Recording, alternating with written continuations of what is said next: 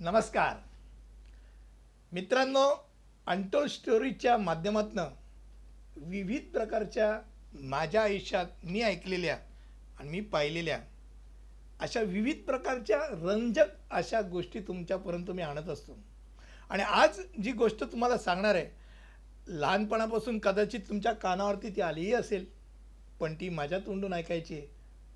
तर नक्कीच ऐका ती आहे सुतपुत्र कर्णाची महाभारतातील माझा आवडता नायक कोण? असं मला विचारलं. तर डोळे बंद करून माझं उत्तर येतं सुतपुत्र कर्ण. कर्णावर झालेला अन्याय कर्णाचा दानशूरपणा कर्णाची कवचकुंडल आणि त्याची लढाऊ वृत्ती याची जशी मोहिनीच माझ्यावरती लहानपणापासून घातलेली होती.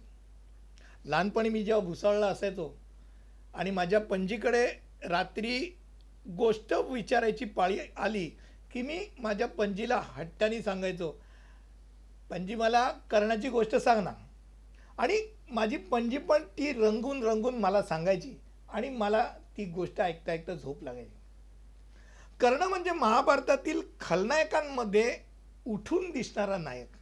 जसं पिक्चरमध्ये नायकाचं जर महत्त्व वाढवायचं असेल तर खलनायकसुद्धा त्या ताकदीचा लागतो.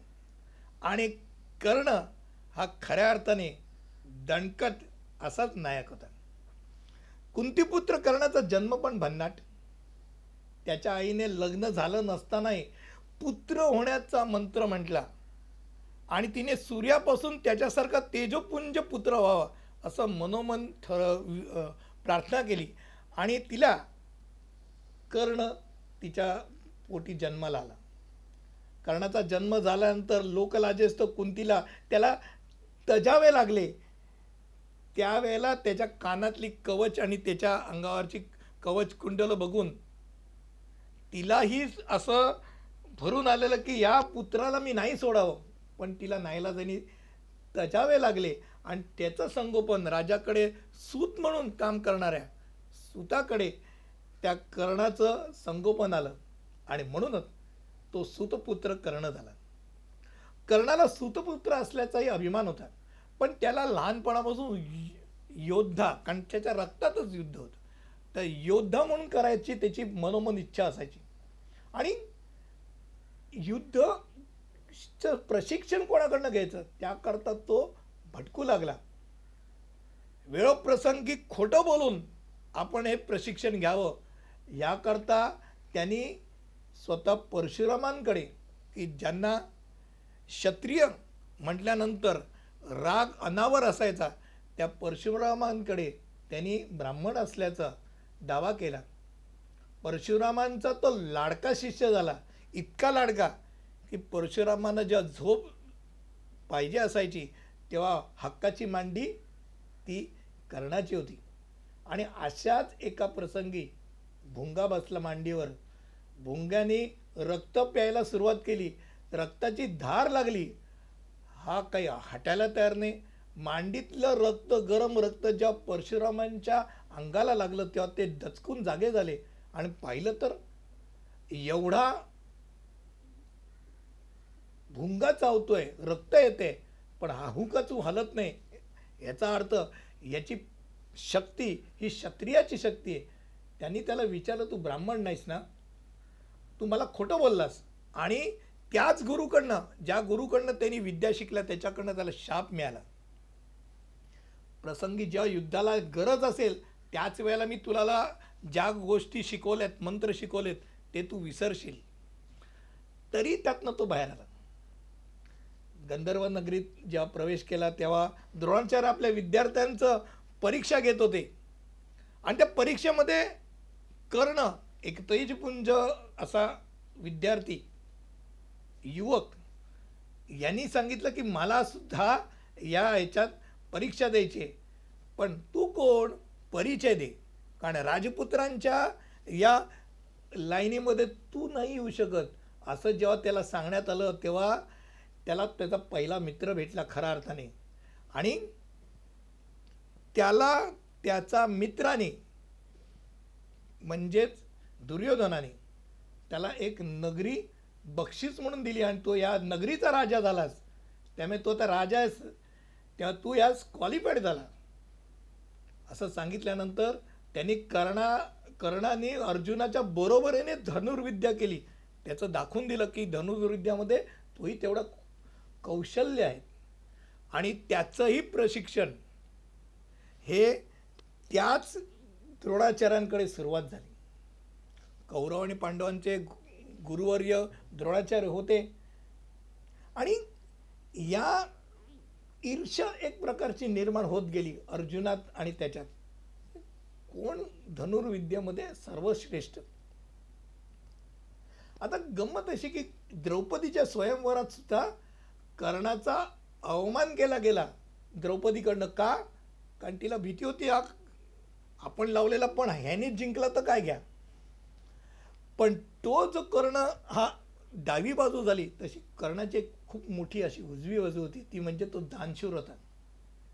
एकदा कृष्णाला अर्जुनाने विचारले की सर्वश्रेष्ठ दानवीर कोण?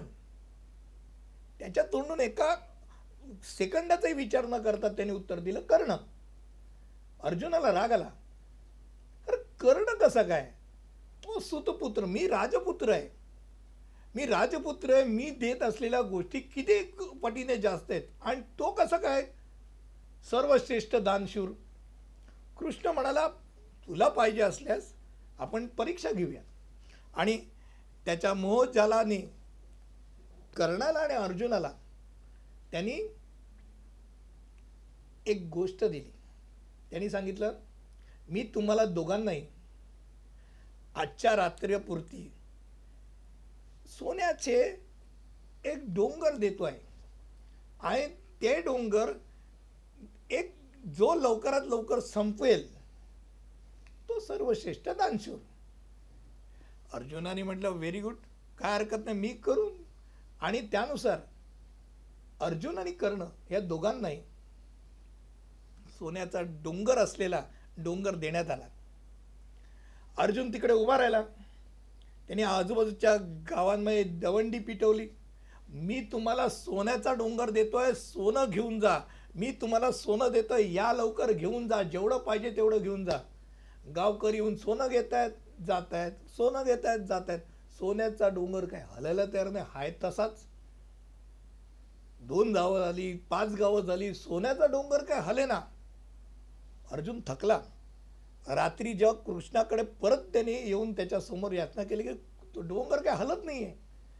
कृष्ण म्हणाला हरकत नाही आपण दुसरा जो आहे त्याला विचारूया.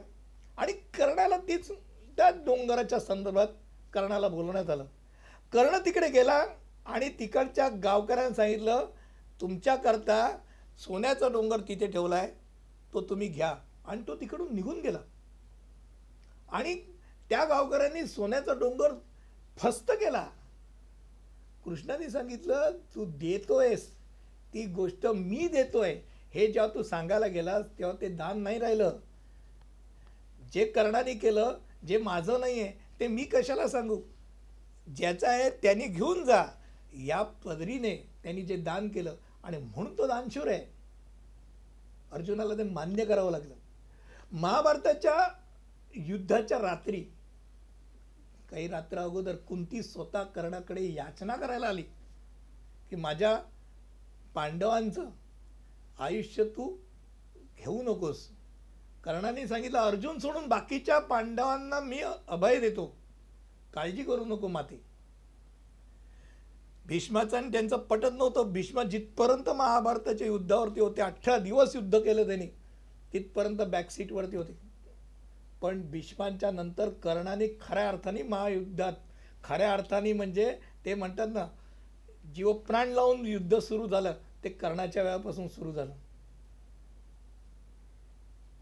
कर्णाच्या युद्धाच्या दिवसाच्या अगोदर इंद्राला भीती होती की हा कवच कुंडल असलेला तेजपुंज सूर्यपुत्र सूर्याचा याचना याचना केली होती ना सूर्यपुत्र. ह्याच्यासमोर आपल्या अर्जुनाचा टिकाव नाही लागला तर?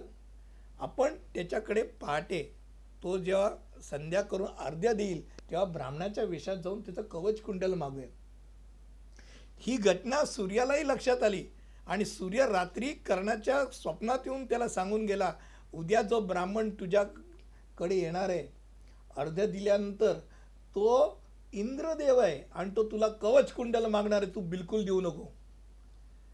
मागे हटणार तो कर्ण कसला आपल्या दानशूरपणाचा कुठेही गर्व नव्हता.